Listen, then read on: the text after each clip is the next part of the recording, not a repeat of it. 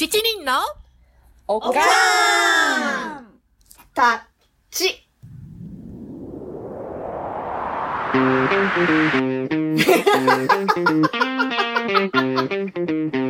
It's from America.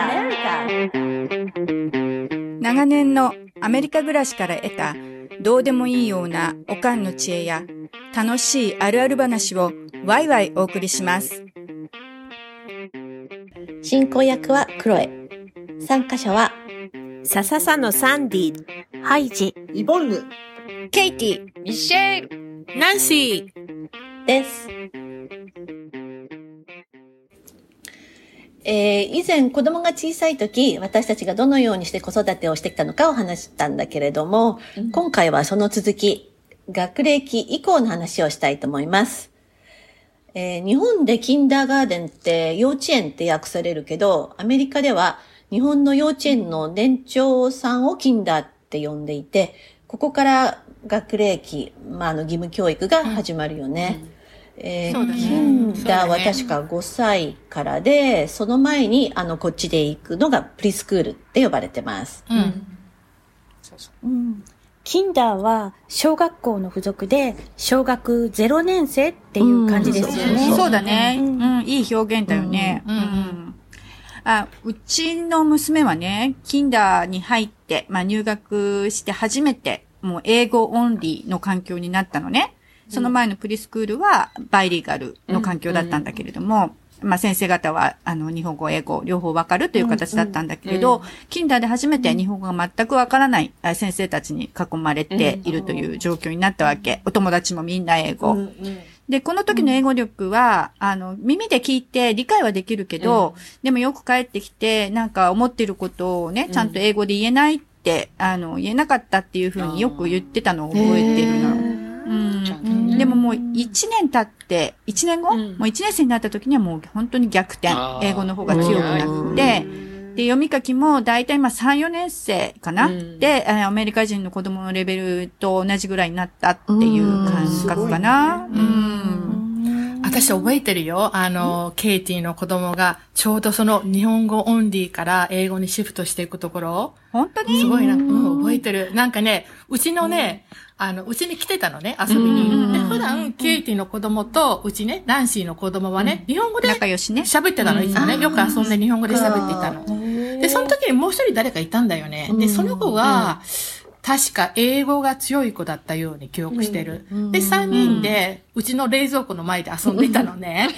でさ、そこで、なんかあの、一生懸命ケイティの子供が英語を話そうとしてる。し自分の知ってる、あの、何？あの、語彙の範囲で単語を合わせて。で、で、すごい可愛く覚えてたのが、あの、I think なんちゃらなんちゃらって文章を言う時あるじゃん、like, I think it's cute とか、絶対にね、ケイテの子供はね、I think などに so がつくの。I think so っていう言い回あるじゃん。でそう I think so it's cute とか、I think so I wanna eat ice cream とか、絶対に so がつくのね。あ、むっちゃ可愛いとか思った。で、今でもなんか冷蔵庫の前に行くと、そのエピソードがなんかもう思い出されて、なんか最近もうね、みんなね、大学生になっちゃってからね、冷蔵庫の前に行くとね、なんかね、うるうる来るよ。なんわかるわかる。がうちの冷蔵庫に。にも子供の時の写真が、みんなの子供たちが貼ってあるからね。気持ちすごく思い出の場所。うんまあ、うちの子の学校ではね、あの、入学したての頃は、クラスのほとんどが家では、英語以外を話してて、英語力が弱かったり、全く話せない子がね、すごい多かった。でもね、先生たちは、もう全然慣れっこで、すぐに馴染みますよって感じで、で、実際本当にそうだった。ごいね。逆に娘はね、普通に英語が話せたので、キンダーの時と1年生の時、担任の先生から、家で英語以外の言葉を話しているとは思わなかったって言われた。ああ、すごいすごい。でもこれは旦那家族と同居の長所かなと思って、ちょっとなんか感謝してるけど、子供って不思議だよね。本当にあっという間に吸収するものね。あの、まあ、音は耳から、あの、だからまあ、正しい、発音って本当に正しく発音するし、あの、うちの娘もね、第一言語が日本語だったのに、発音に関してはね、英語にアクセントがなかったのね。まあ、セサミストリートのおかげかどうかわからないけど、だから、あの、キンダーに行く前に、あの、プレスメントテストがあるじゃない？あの、どのくらいその英語ができるか、第一言語が英語以外の子は、あの、ちょっとそこでね、あの、し審査というか評価というか、テストがあるじゃない？あの、か、か読み書きじゃなくて、話し言葉、聞き言葉だけれども、で、その時も、あの、第一言語が日本語だっていうふうに言っても、英語のハンディなしって判定されてしまったのよね。うん。もともとあれだよね、そのシステムは、えっと、英語が第一言語じゃない子供たちを救おうというようなイメージだよね。で、なんかヘルプがいるんだったら学校が助けましょうみたいなそうそうそう。感じでだからそうなのよ。だからヘルプなし？全く？だからいいのか悪いのか？親としてはやはり、うん、ちょっと英語のヘルプ欲しいなっていうような感じもあったんだけど、もう管理なしだったから、もう普通の他の子たちと、あの、同じように扱われるという形になったんだよね。うん。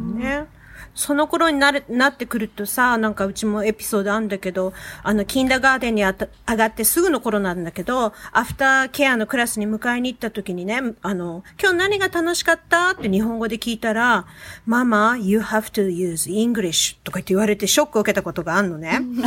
えー？とか。で、使う言葉を強制しちゃいけないってね、あの、読んでたんでね、無理に日本語を使えとはその時は言わなかったんだけど、で、家に帰ってきたら普通にもう日本語の会話に戻ってたのね。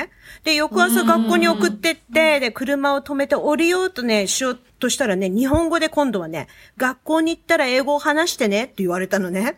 で、またまたびっくりして、うん。で、だからしょうがないから学校の前で、Have a nice day とか言って送り出して、で、で、その後ね、もう午後迎えに行った時にね、わざわざ学校の中で、How was your day? とか言って、もう聞いてたら、Good, good とか言ったと思うんだけど、そんな会話、英語の会話なんかぎこちなくしたのね。で、それで、それで、校舎を出て、外に出た途端、あの、ドアを出たと同時にね、急に日本語で、ここからはママ日本語喋っていいよとか言って言われたの。もうびっくりした。うん。うん。で、でも日本語拒否してんじゃないなってことは分かって、でもドア出た時に話したから、だから、ああ、子供なりにね、考えてんだとか思って。使い分けだね、本当に。なんか、そう、この頃って、なんかみんなとなんか同じようになりたいっていうようななんか意志が芽生えるらしくって、なんかうちでいきなりね、あの、どこだったかな？どっかで、あ、既読に屋だったかな？なんかどっかで日本語でなんか話しかけた時に、なんか人前では日本語で話しかけないでって言われて、なんかすごくショックだったっていう、うん記憶がある。なるほどね。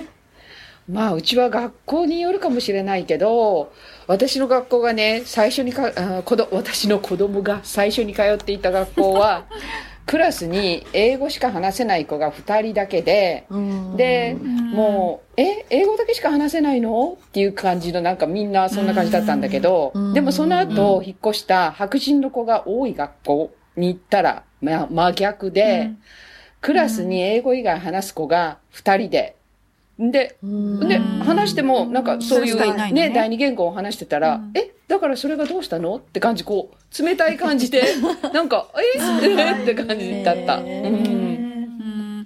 まあ、都市部の、特に公立の学校には、とにかく、いろんなバックグラウンドの子がいるから、バイリンガルも珍しくないよね。で親子で中国語を話してたりとか、スペイン語を話してたりとか、英語以外の言語で話してるっていうのも一般的な光景だし、あんまりそれが、うん、珍しいっていうことじゃないと思うんだけど、まあ、それが郊外の、あの、学校だとか、あとは私立の学校とかになると、私ちょっと違ってくるの。あ、そうそう、ごめん、私立ね。うん、そちらちょっと変わってきたり、うん、するのかな。ううん。で、あと先生も、あ公立の先生とかはさ、いろんなバックグラウンドを持ってる生徒をうまく、あの、ポジティブな方に誘導していく仕方を知ってるから、結構、英語以外の言葉を喋れるっていうことを、いいことだ、みたいなふうにそうね。思っていてくれたりするから、うん。すごい助かった。で、うちもナンシーの場合も、子供は都市の、都市部の公立に通ってたのね。そしたら、1年生の担任の先生がね、言うには、えっと、生徒のホームラングエージ、だから家庭で話してる第一言語が、えっと、英語、それが英語以外の人は、なんか7種類の言葉がうまく説明できないな。ナルスリーの言葉が家で喋られてた。だから英語以外にね。うんだからその子たちをなんか、あの、いい気分にさせるために、じゃあクラスでは、クラス全員ね、英語を入れて8カ国の、えっと、1から10までの数え方を習ってますって。で、その国の代表の子たちが、例えば、えっと、スペイン語圏の子たちが出てきてみんなで、ウノ、ドス、トレスって教えたり、あとほら、あの、中国、中国語でもカントニーズ、マンダリンとか。で、そしたらみんながほら、いろんな違う、みそれぞれほら、いい気分になるじゃない、英語が苦手な子も。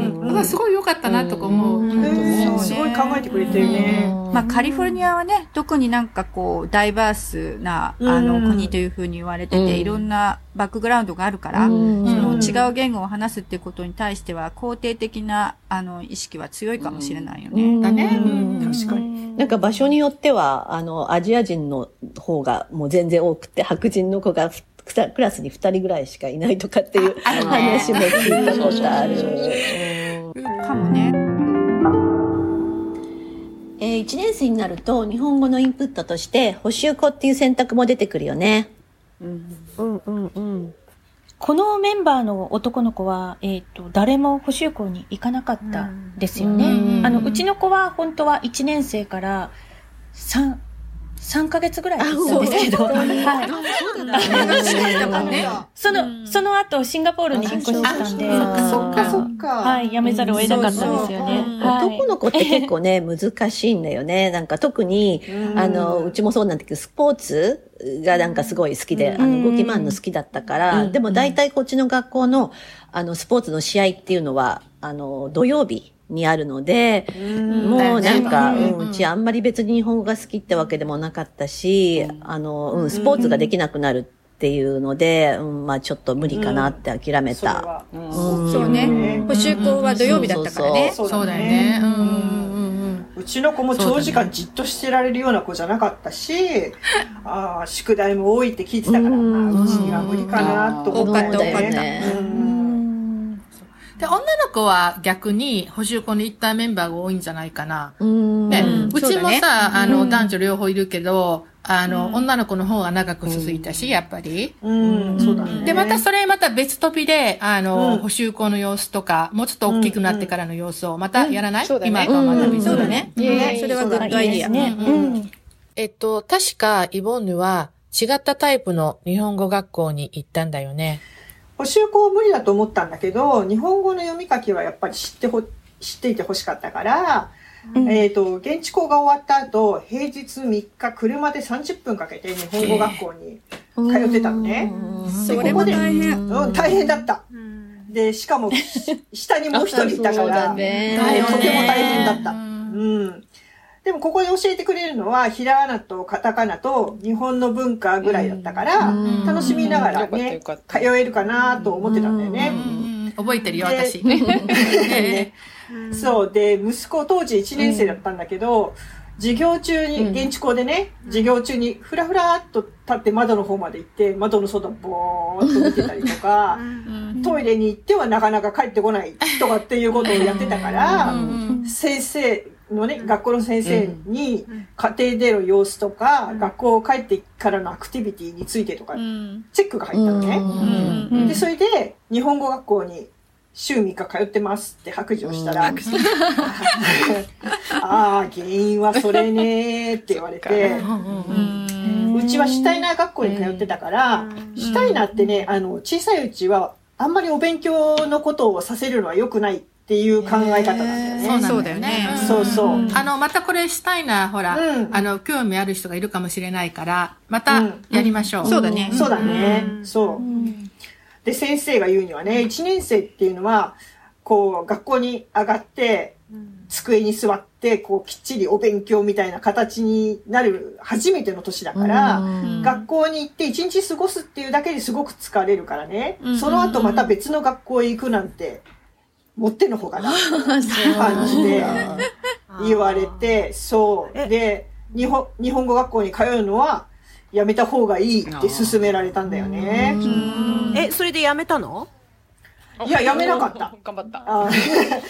だってさ、ここで日本語を諦めてさ、将来息子が大きなことでこう悩んだりした時に、私が相談に乗ってあげられなくなっちゃったら、ね、困るかなと思って。うん。偉い。うんそう、それで、ね、先生が責任取ってくれるわけでもないじゃない？そうだよね。うん。だから結局その1年間はその学校に通って、で、2年生になった時に、また別に日本語学校ができて、で、そっちは週末、土曜日の半日だけ通うっていう学校だったから、まあ週末に半日だったら、ね、あーちょっと楽あの、シュタイナー的にも、まあまあ OK かなって自分で納得させて通ってた。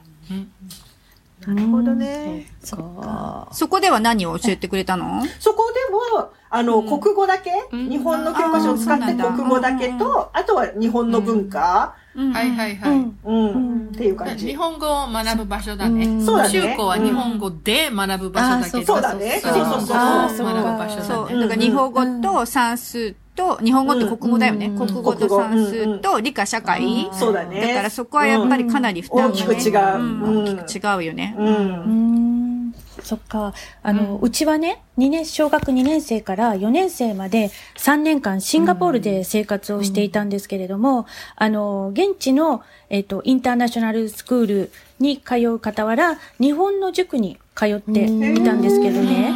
うん。あの、やっぱり海外赴任で来ている日本人家族の子供たちと並んで勉強するのは、かなり無理がありました。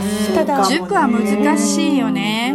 あのただ本人そう、あの、そこの、そのシンガポールの補習校も見学に行ったんですけど、あの、カリフォルニアの補習校よりもっと英語がもっと混ざった感じの、ああ、そうあ、そうなんだ。うん。で、本人は、俺の日本語もうちょっとできると思ったみたいで、で、あの、塾の見学に行くと、塾のクラスむちゃくちゃ面白かったんですよ。でも、あー絶対こっちに行きたいって言って、だからすごくクラスは楽しいんだけど、みんなとの差がありすぎて、うん、苦労しちゃって。塾に行ってる子でなんか毎、塾に行ってる子はさ、多分さ、日本に戻ってから、なんか、そうそう。あの、進学、あの、何？そう受験とかやるから行かしてるんだろうね。カリフォルニアのね、塾もそうだもんね。あるね。補習校じゃ全然お勉強にならないか物ら、塾に移りますっていうことで、途中で補習校を辞めて、塾に入り直す子とかって、あいるもんね。日本に帰る子たちね。そうなんそう、日本に帰ってくる知らなかった子があるからって。うん、そういう子も結構いたものね。うん。あの、あのね、その、塾でなんですけど、毎週の漢字テストがね、あの、あるんですけど、漢字をね、彼は完全に形として、はいはい。うん覚えて、丸暗記しちゃうんですよね。うん10問テストなんで。で、その、だから毎週100点取るんだけど、すごいあの、学期末の100問テストね、その時に覚えてたの、ランダムにもう100問出されちゃったもんだから、あ3 点。3点でした。3点でもすごいよ。もうあの、感覚全部外れた。それで、最後はもう、あの、やっぱり日本人のクラスメイトの子から、こう、本読む時とかにからかわれちゃって、で、本人が嫌になっちゃったんですよね。うん。でも、やめていいよって言ったんですけど、あの、日本のば、おばあちゃんとね、日本語勉強する約束をね、僕頑張って約束してるから、やめないって、泣きながら行くんですよ。もう本当に、やめてほしかった、私は。もういい、やめてって。だって、言語習得だけが、あの、目的じゃないもんね、人生のね。違う違うそれが道具であってほんね。とほん。と。うん。うちは日本語学校6年生まで続けたけど、やっぱり3、4年生ぐらいで辞める子って多いよね。内容が難しくなってくるのと、他のアクティビティで忙しくなってきちゃうからね。そっか。うん。うちもね、えっと、10歳からはね、サッカーに夢中になってしまって、もうほぼ毎日練習で、で、週末に日本語の学校に通わせるなんてとても無理だったんですね。うん。で、もうその時点で完全に日本語の勉強から離れてしまいました。で、日本語に触れるのは、あの、家での私との会話のみ。で、返事はほぼ英語にそうそうそう。なりました。それが英語になってきちゃうんだよね。あの、補習校もね、やっぱり3、4年生でググって辞める子が増えて、それでクラス数が減ったりとか、1クラスの人数が減ったりとかしたんだよね。で、うちの娘も、やっぱり3、4年生で、日本語力と英語力が完全に逆転したなっていうふうに感じたのね。うん。で、我が家はまあ、夫が日本語を話すから、基本的に家庭は英語、いや、ごめんごめん、違う逆でした。日本語って決めてたけど、でもミドルスクールぐらいから、まあ、いいわゆる、あの、日本の中学校ぐらいからだけれども、やはり学校の勉強が忙しくなってきたり、難しくなってきたりとかするから、現地交関係のことまで全部日本語でっていうのはやはり難しくなって、そうだね。そう、だから、そのことに関しては、じゃあ英語でも OK ねっていうふうに変わってきたんだけれども、でももう、夫の方が先に娘よりも脱落したというか、どんどんなんか英語に娘との間はなってたっていう感じで、まあ、夫自身が、その自分の両親との言語が英語だったでしょ？だからその親子関係の言語っていうのが、やはり、あの、子供が大きくなるにつれて、日本語から英語に変わってきちゃったんだよね。だってさ、あの、アメリカのさ、勉強を見るときにさ、英語で書いてあるものをわざわざ日本語でさ、やってそうそう手伝ってすごい変だもんね、単語もね。数学の単語なんかいちいちさ、アルジブラを代数とかって言ってもさ、ピンとこないよね。大数。って何？って言っちゃったもんね、私。こっちもわかんないよね。代数って言わないもんね、日本でね。そうそうそう。でもさ、ハイジンがさっき、あの、返事がほぼ英語で返ってくるっていう話してたけれども、はい。母親が日本語で話しても、子供が英語で返すっていうシーンが、だんだんやっぱり子供が大きくなるにつれて増えていくじゃない、増えるで、それに対してみんな、こう、対応策ってどういう風にしてたのかな？やっぱりほら、バイリンガルに育てるのには、一親一言語に徹底するのが大事とか言うじゃない？でもみんなどうしてたの？あ、それなんか面白いコンセプトだよね。今度さ、またさ、今はさ、すごくバイリンガルに関してポジティブなことをやってるけど、なんかちょっともうちょっと、何？弊害とは言わないけど、いろいろ問題点とかもあると思うのね。それもやってみたら面白いね。ね、チャレンジだったこととかね。うん。そうだね。話してみると面白いね。うん。私は子供が英語で返してきてもひたすら日本語で答えてたけどね。私も、私も私も、私も。ただ、ひたすら日本語を話し続けた。でも、今ではね、英語で言おうとしても、もう日本語で喋ってよって言われてしまうから、な。まだまだ話は尽きませんが、後半戦はまた次の機会に、夏休みの有効的な過ごし方など、どんどん掘り下げていきたいと思います。お楽しみに今日の一句。バイリンギャル。やっぱり元祖は山口美恵。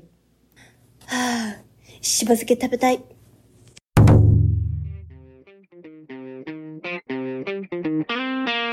私たち好き勝手を喋りまくりました。お付き合いくださりありがとうございました。ここでお話ししたことですが、いかなるトラブル責任は負いかねますので、あらかじめご了承ください。Thank you for listening. See you next time. Bye.